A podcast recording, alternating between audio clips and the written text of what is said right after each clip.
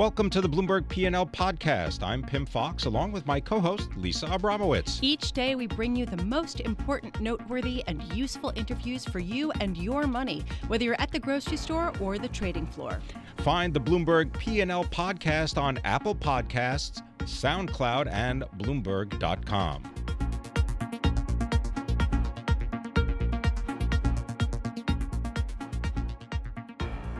As we talk about China easing their monetary and fiscal policies, there is a big question, which is how much more ammunition do they really have? Joining us now, I am so pleased to say, is Victor Shih, Associate Professor at UC San Diego, uh, a former principal for the Carlyle Group and a former professor at Northwestern. Victor, thank you so much for being with us. I want to talk about the composition of China's debt and how much ability they have to lever up further. So let's first talk talk about where do you see the biggest debt problem in China? Um, thanks for having me on. Uh, so I think the biggest problem, you know, obviously people have talked about the domestic debt, which is you know around 300% of GDP. That's uh, not good, but uh, domestically they've got a lot of uh, policy tools to deal with that. I think the biggest uh, trouble spot that a lot of investors may not realize is China's external debt. Uh, among EM countries, China is the largest debtor by far. Uh, according to BIS data, uh, and if you include Hong Kong, which of course is a part of China, um, China's external debt now stands around 2.5 trillion dollars. Uh, so that's an enormous amount, even given its uh, three trillion dollars in foreign exchange reserve. And doesn't about 1.2 trillion of that have to be rolled over this year? Uh, yeah, well, actually, you know, uh, hundreds of billions have to be rolled over every month because a lot of it is is short term uh, loans that Chinese banks have borrowed to finance the foreign exchange needs of Chinese companies and even China's uh, overseas investments, uh, such as part of the One Belt One Road initiative. So here's here's where I, am wondering where the concern comes in. Is the fear basically that China is restricted in how much it can weaken its currency? Because if it does so uh, overly, then it will have a harder time rolling over these obligations and repaying them. There, there are many different potential risks there. There's the devaluation risk um, because you know even though a lot of this loans is denominated in dollars, of course the, the underlying assets uh, that ultimately back a lot of these loans are renminbi denominated. Um, the other concern is that, you know, of course, the threat of the trade war, if it were to shrink China's trade surplus in a meaningful way, because um, currently, obviously, the trade surplus has been what China has been using to service this debt. And if um, the trade surplus were to shrink in a meaningful way, then that that would be a problem for China uh, general EM panic. You know, what China has done in the past couple of years is to constantly increase its external debt in order to roll over the existing debt and and to uh, pay for some of the interest, even with new loans. And so, you know, that pipeline were to freeze, uh, that also would cause a problem for China. I want to pick up on the interest point because this was something that was brought to my attention, and I actually reached out to you about this. Uh, just how much money China is spending on interest payments. Can you talk a little bit about that? Because I don't think a lot of people are aware that at this point, given its debt load, a substantial proportion of uh, of, of its uh, of the money that it borrows may have to go toward just even repaying interest. Yeah, so domestically, China has a has a really big debt problem. Um, you know, when you have debt that is 300% of GDP, and when your interest rate is not zero, like the case of Japan and some of the European countries, um, you end up spending a lot of the new credit just to service uh, the interest payments, which by my calculation uh, is something like 19 trillion renminbi, or you know roughly three trillion dollars per year. So every month, the monetary authorities have to come up with uh, 300 billion dollars just to service the interest in the economy. And, it, and if it wants the economy to grow from investment on top of that, it would have to provide even more money. So that's why I think investors in China are very savvy now.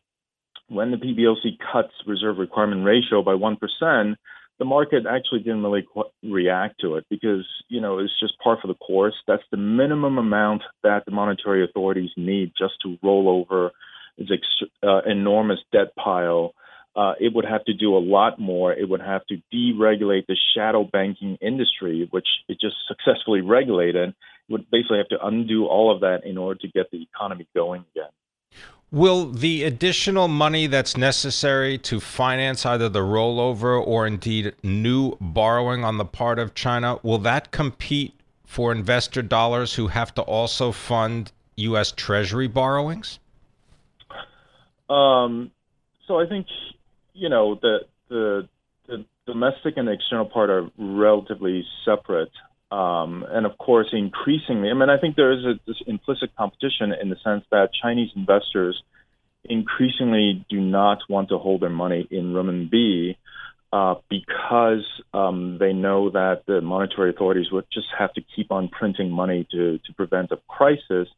Knowing that, they would rather hold uh, foreign currencies. And so that creates uh, almost this sort of private demand for the U.S. treasuries. As a result, of course, the Chinese government has uh, done a lot to prevent uh, domestic money from flowing overseas uh, to uh, overseas assets. Uh, they've been relatively successful, um, and so right now, the you know the, we, are not seeing a massive capital flight, but the temptation is there, and the moment that the regulators um, loosen his grip, so to speak, yeah. um, I, I, think a lot of money would want to flow out of China. Victor, I, I want to talk a little bit about uh, something that you mentioned that uh, just servicing non financial debt in China totaled about $3 trillion. You said that basically uh, that was roughly 22% of the gross domestic product of China.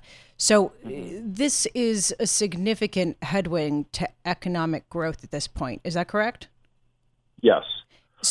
Um, it is a significant headwind, um, and and we've seen that. We've seen, you know, so uh, China actually did not deleverage uh, its its uh, financial system in the past year, despite the rhetoric. Um, it just slowed down the rate of growth of credit um, from you sort of mid uh, teens to uh, around ten percent, uh, and that already in itself caused a drastic slowdown of growth um, you know, actual deleveraging would immediately cause a financial crisis. So going forward, if it wanted growth to resume at, at a at a real rate of you know six percent, seven percent, uh, which are the policy objectives still, then it would have to uh, pump a lot more money into the economy, and and that of course will uh, challenge people's confidence in the renminbi. I want to thank you very much for spending time with us. Uh, Victor Shih is the associate professor at the University of California, San Diego, joining us from La Jolla, speaking about the need for China to service its dollar denominated debt and the amount of debt that it'll have to roll over this year.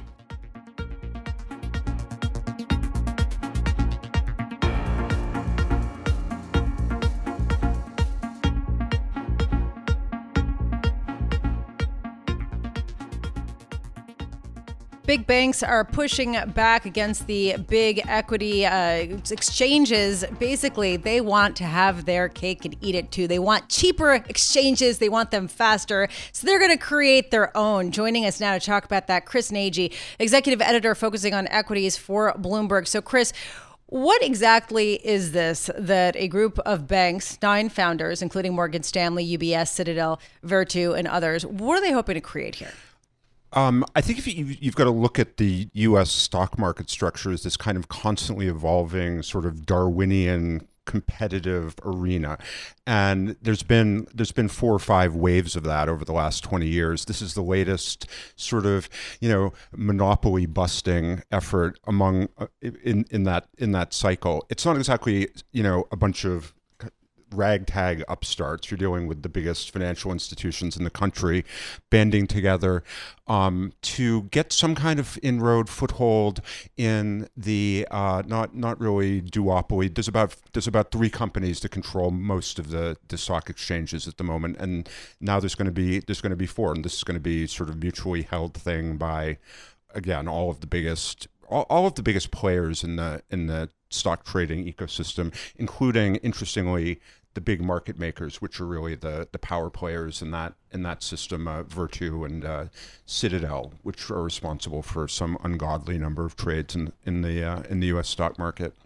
Chris, what do these banks and brokerage firms object to when it comes to price? Um, it, it's not. I have to say, not altogether clear. Frankly, I mean, they in some ways, a, a lot of these a lot of these players are sort of they're sort of the the pantheon of villains in a lot of market structure arguments. Certainly, Citadel and Virtu are not companies that have n- enormous amounts of tears cried for them. Um, uh, sort of straightforwardly, one of the big cost centers, one of the only things that anyone can make any money doing in the stock market right now is selling data on trades. This incredibly, uh, you know, this not enormously the data that is generated by the actual customers exactly. is then sold back to those very customers. But at the same time, don't these exchanges pay rebates to the brokers that send them order flow? That's right. And Virtu and uh, Citadel are presumably big collectors of those. So it's not uh, entirely clear what huge advantage they're hoping hoping to leverage out of the existing exchange or create for themselves by doing this. Uh, it, this is not a, a hugely profitable business anymore. It's very low margin, very extremely high volume. That's sort of been the direction of market market structure evolution over the last 20 years that the spreads on trades have gone ever, ever slimmer, and the amount of trades that happen by virtue of basically high frequency traders, computerized traders, has gone way up. So what they lack in profits, they make up for in volume. so, uh, Chris, I wonder if there's a broader takeaway here about market structure, since people are, are accusing the changes in market structure that have moved trading toward a more electronic, faster, uh, you know, less lucrative for the yep. exchanges and others kind of model, and that this is the reason why things are bouncing around because there aren't humans in between. Mm. Uh, you buying that? Um, I'm not sure that, that I totally buy that. I feel like volatility we shall always have. I do think that may be relevant to this to the, what's going on here today. Like a lot of stuff that goes on in market structure, if you look at it closely, is a kind of big PR game. Um, and and a, a, serious one because uh, the regulatory sites are every once in a while trained on high frequency trading. It's I doubt this was the reason, but you had Steven Mnuchin three weeks ago talking about how high frequency traders were responsible for all of the volatility. They make fairly easy t- targets.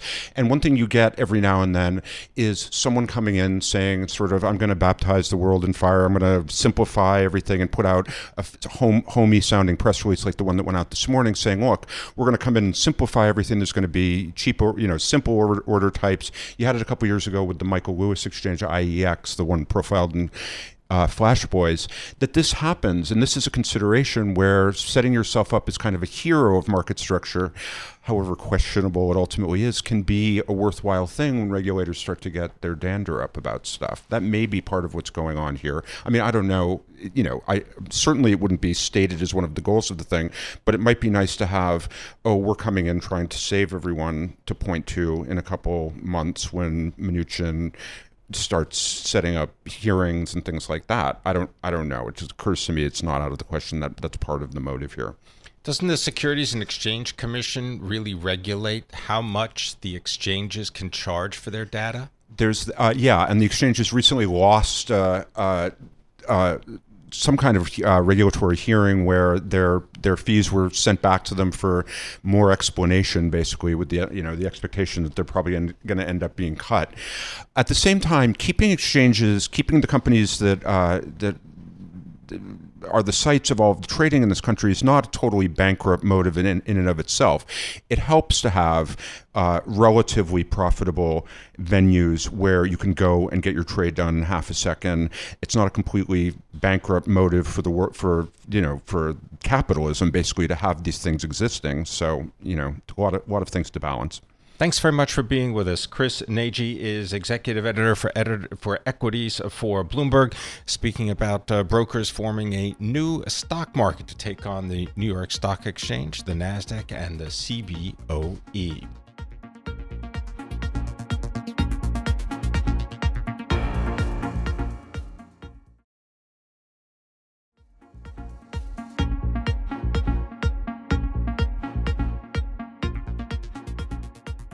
On Friday, PG&E, this is uh, the uh, utility that supplies electricity and power to most of Northern California, said that it is, quote, working diligently to assess the company's potential liabilities as a result of the wildfires and the options for addressing those liabilities. Well, those liabilities may lead to bankruptcy filing and bankruptcy protection. Here to tell us more, Kit Konolige. He is our senior industrials and utilities analyst for Bloomberg Intelligence. Kit, is this part of the negotiation that goes on between the utility and lawmakers, or is there a serious issue here that PG&E could seek bankruptcy protection because it needs it. Right. Well, I think uh, Pimm, there, that it's both. Really, I, I, think you can't with utilities. You can't separate. Uh, the the financial condition from the political condition. It, it they are always dependent on what the regulators and the legislators do, and of course that has come to a critical situation in California, especially for PG&E in Northern California because of all the wildfires. So you have 25 billion estimated or 30 billion I saw today somebody saying in liabilities for wildfires potentially over the next X number of years to be paid out somebody's got to pay that that would I mean the whole market cap of PG&E is only 11 billion or 10 billion now. So uh, something's got to give. So a bankruptcy filing, as reported, would would not, I think, shock anybody. But whether it's needed at this point is is in question. So if its market cap is uh, 10 or a little bit uh, above a billion dollars, just to give you a sense, its total debt is more than twice that at about $22 billion, and its bonds have been plunging. I just have to wonder what are the recoveries going to be like if they do decide to declare uh, bankruptcy or file for bankruptcy? Because this is a company that has an investment grade credit rating.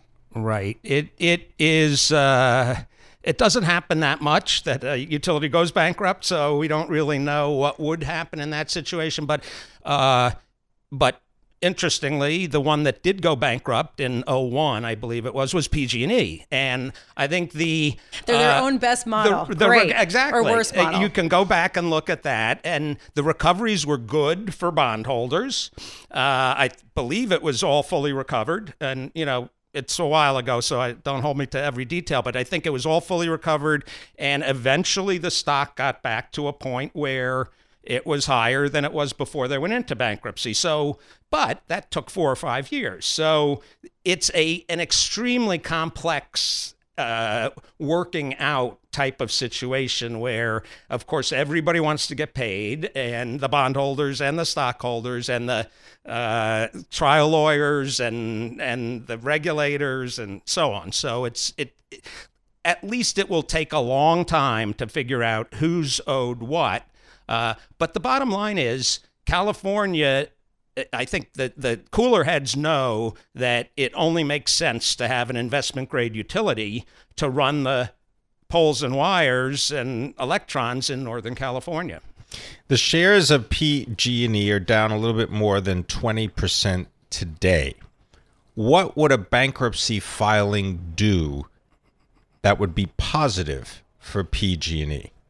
Uh, what what it would do is it would uh, put the question of how you adjust the debt to the amount of equity uh, into a bankruptcy court so that you would be relieved of the concern that a sudden influx of demand for payment would immediately tip over the company and, and lead to a liquidity crisis. So you know, as with any bankruptcy, that's the kind of situation. But overall, a utility bankruptcy, the idea is you take the piecemeal workout where it goes to the regulators, back to the legislators, back to the regulators, and it could you just go on place. and on and nobody knows what's going on. At least it gets organized in a bankruptcy court and people start to say, okay, what do you need? What do you need? And the judge ultimately brings everything together and I think in this case, the state of California would say what we need is a functioning utility. So, Kit, a lot of people are saying that this is basically political warfare, and this is PG&E saying, "Okay, you're not going to bail us out. Fine, we'll file for bankruptcy and put our credit rating in jeopardy and, and throw the entire utility system uh, at put it at risk." So, is this a dangerous precedent for other utilities? Uh, I don't think any utility would. Uh, lightly go into the kind of situation that PG&E is in. So I'd, I'd say I, I'm not aware of any other utility out there now that has this kind of imbalance between, as you were discussing, the debt and equity. Uh, so let's just say it. You know, it's a very unpleasant situation, and nobody wants to go through it if they don't have to. But PG&E is now in a situation where the debt and the increased possibility of even much more debt to pay the liabilities uh, is much more than they can handle on their own at this point, and so they have to look for more extreme out, out, outcomes uh, than yeah. than you might hope for. Kit Konolige, thank you so much for being with us. Just to also note that PG&E bonds that are maturing in 2024 are currently trading at a six and a half percent yield compared to a 6.1 percent average yield on the junk rated bonds with uh, the top ratings of junk bonds. Um, same about average maturity. If not, the PG&E bonds are actually maturing sooner. So they're being treated as junk in the bond markets, even though credit rating companies are not saying that that is what they are. Kit Konolige, thank you for joining us, senior utilities industry analyst for Bloomberg Intelligence.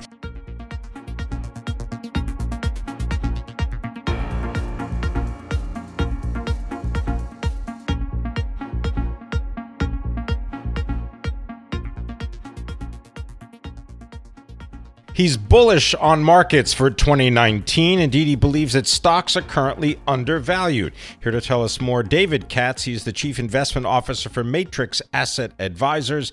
He's got nearly $800 million of assets under management. David Katz, a pleasure to have you with us.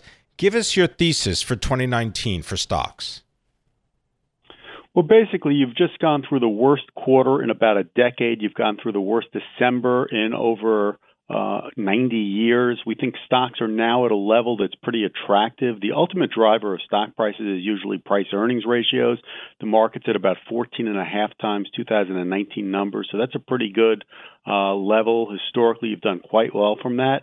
And we think there's just much, much too much pessimism built into stock prices right now, and there's a lot of room for them to go higher. There are a lot of great businesses that are selling at 10, 11 times earnings. Historically, you're going to make pretty good money when you can do that. Yeah, David, just sort of uh, highlight the pessimism that you're talking about. BlackRock's annual survey of institutional clients overseeing $7 trillion in assets globally came out, uh, and more than half of them plan to cut stock exposure this year, uh, up dramatically from the proportion that said the same thing last year. So, where are you adding opportunities, and when did you start buying? just one thing on that BlackRock. What's interesting is probably if they had done that uh, poll about six months ago, people were universally bullish. So you've just had this really sharp sell-off, and all of a sudden sentiment's turned pretty negative. We think uh, that's chasing what's happened rather than the future. Now, what what we like here is we think there are a wealth of uh, industries and sectors that are pretty attractive. We like the financials a great deal. Um, technology has just been beaten up pretty badly, so we think there are opportunities there. Communication services, uh, another area. Energy, uh, we think is poised to do a lot better. The stocks have really been washed out, and select healthcare. So really, lots of different places uh, to make money. The uh, key driver there is depressed valuation, good long-term outlook.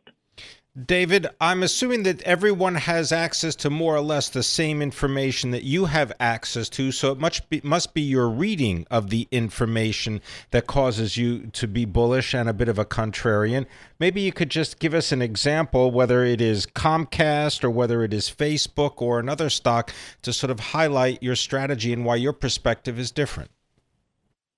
Well, our, our, perspective is different because we try not to get caught up in the day to day mania. So, right now, the market is very, very focused on the negatives associated with the trade war, uh, with interest rates uh, about six weeks ago, they were rising. Earnings are going to be at a slower pace this year. So you hear that from many strategists that how can the stock market go up with a slower earnings pace? We actually looked at the period from 1937 to 2018, uh, the level of earnings growth and its impact on stock prices. How did the S&P 500 do when earnings growth was higher, when it was lower? Uh, and we found there was almost a zero correlation. So that really means that that's not going to be the driver in aggregate for stock prices this year. A lot of people are getting caught up in that. We agree that earnings growth is going to be a lot slower than it was in 2018, uh, but you really can do pretty nicely in a 5 or 10% growth mode. In terms of your question on individual stocks, Comcast has been a great uh, business. It's grown at north of 15% a year for the last 10 years. Uh, we really like management. We like the acquisition that they made internationally, and you're, you're getting this wonderful business at about 13.9 times earnings. Uh, normally, it'll sell uh, at 15, 16, 17 times earnings. So you're getting a really good business at a very attractive price. Another stock that you find attractive is Facebook, which is kind of interesting because there is a lot of pessimism around this one. Uh, the biggest bear on the street, Pivotal Research Group, came out today saying that Facebook is likely to see another rough year and lowered their price target to $113 from $125 previously. Currently, shares at $138. I'm just wondering, where do you see Facebook shares going and what gives you conviction that these bears are wrong? Well, we're not that happy with Facebook management, and we really do think that they run a business uh, without a lot of ethics. So we think regulation is going to be a much better thing for them. We think they can do a lot better in, in providing accurate information uh, and not chasing uh, the dollar as their sole motivation. Having said that, um, they have a tremendous franchise, whether it's Facebook or Instagram or WhatsApp. Uh, they make an enormous amount of money. Advertising dollars are going more and more to social media, and it really is one of the best ways to target your ad and get the consumer to buy. So even though they've got a lot of business problems and they're going to have to spend a lot more money uh, in terms of uh, uh, managing themselves better, they're still going to make a boatload of money. So for all of the negatives, right now Facebook is selling at about 16.4 times uh, 2019 earnings. They've got about $15 cash per share. So if you adjust for cash per share, it's at about 15 times adjusted earnings.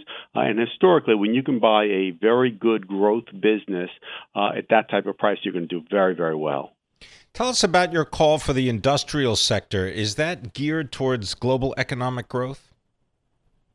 So we we think that the global economy is going to be okay. It definitely is going to be a lot less robust than it was in 2018. Uh, Europe is struggling a little bit. Uh, China has slowed down. But having said that, a lot of these companies have sold off 30% and are selling at 12 times earnings. And we think that uh, it's an absolute imperative that the United States and China come up with some sort of a trade deal. It's in both of their interests. We think uh, President Trump, uh, while he might not like to do uh, a deal, uh, is going to have to in order to stabilize the U.S. market. And if that's the case, we think industrials are very well positioned to start to grow again. And you're getting these companies at really good prices, whether it's a United Technologies or an Eaton Corp or a TE Connectivity, uh, really good businesses that will do better in a reasonable global economy. So, just real quick, are there any stocks that you're staying away from? So the one group that actually did pretty well last year, even though the business was not that good, were utilities. Uh, they were a flight to quality. Uh, as a result, they're selling at the high end of the valuation range that we normally would like for such a slow growth group. So this is a group that we would be taking money away from and putting into all of these other areas that we just mentioned. So you're not buying PG&E. Surely not. I mean, when you're when you're looking at that, that's just you're making a bet that they're not going to go bankrupt. And generally, when you buy utilities, you're buying it for safety. So that would not fall into that category. If you're trying to buy a utility for safety, uh, companies like Duke are very good companies, but we think they're pretty fully priced. David Katz, thank you so much for being with us. David Katz, Chief Investment Officer at Matrix Asset Management Advisors. Uh, Matrix Matrix Asset Advisor is, is, is based in New York. Thanks for listening to the Bloomberg P&L podcast. You can subscribe and listen to interviews at Apple Podcasts, SoundCloud, or whatever podcast platform you prefer. I'm Pimm Fox. I'm on Twitter at Pimm Fox. I'm on Twitter at Lisa Abramowicz1. Before the podcast, you can always catch us worldwide on Bloomberg Radio.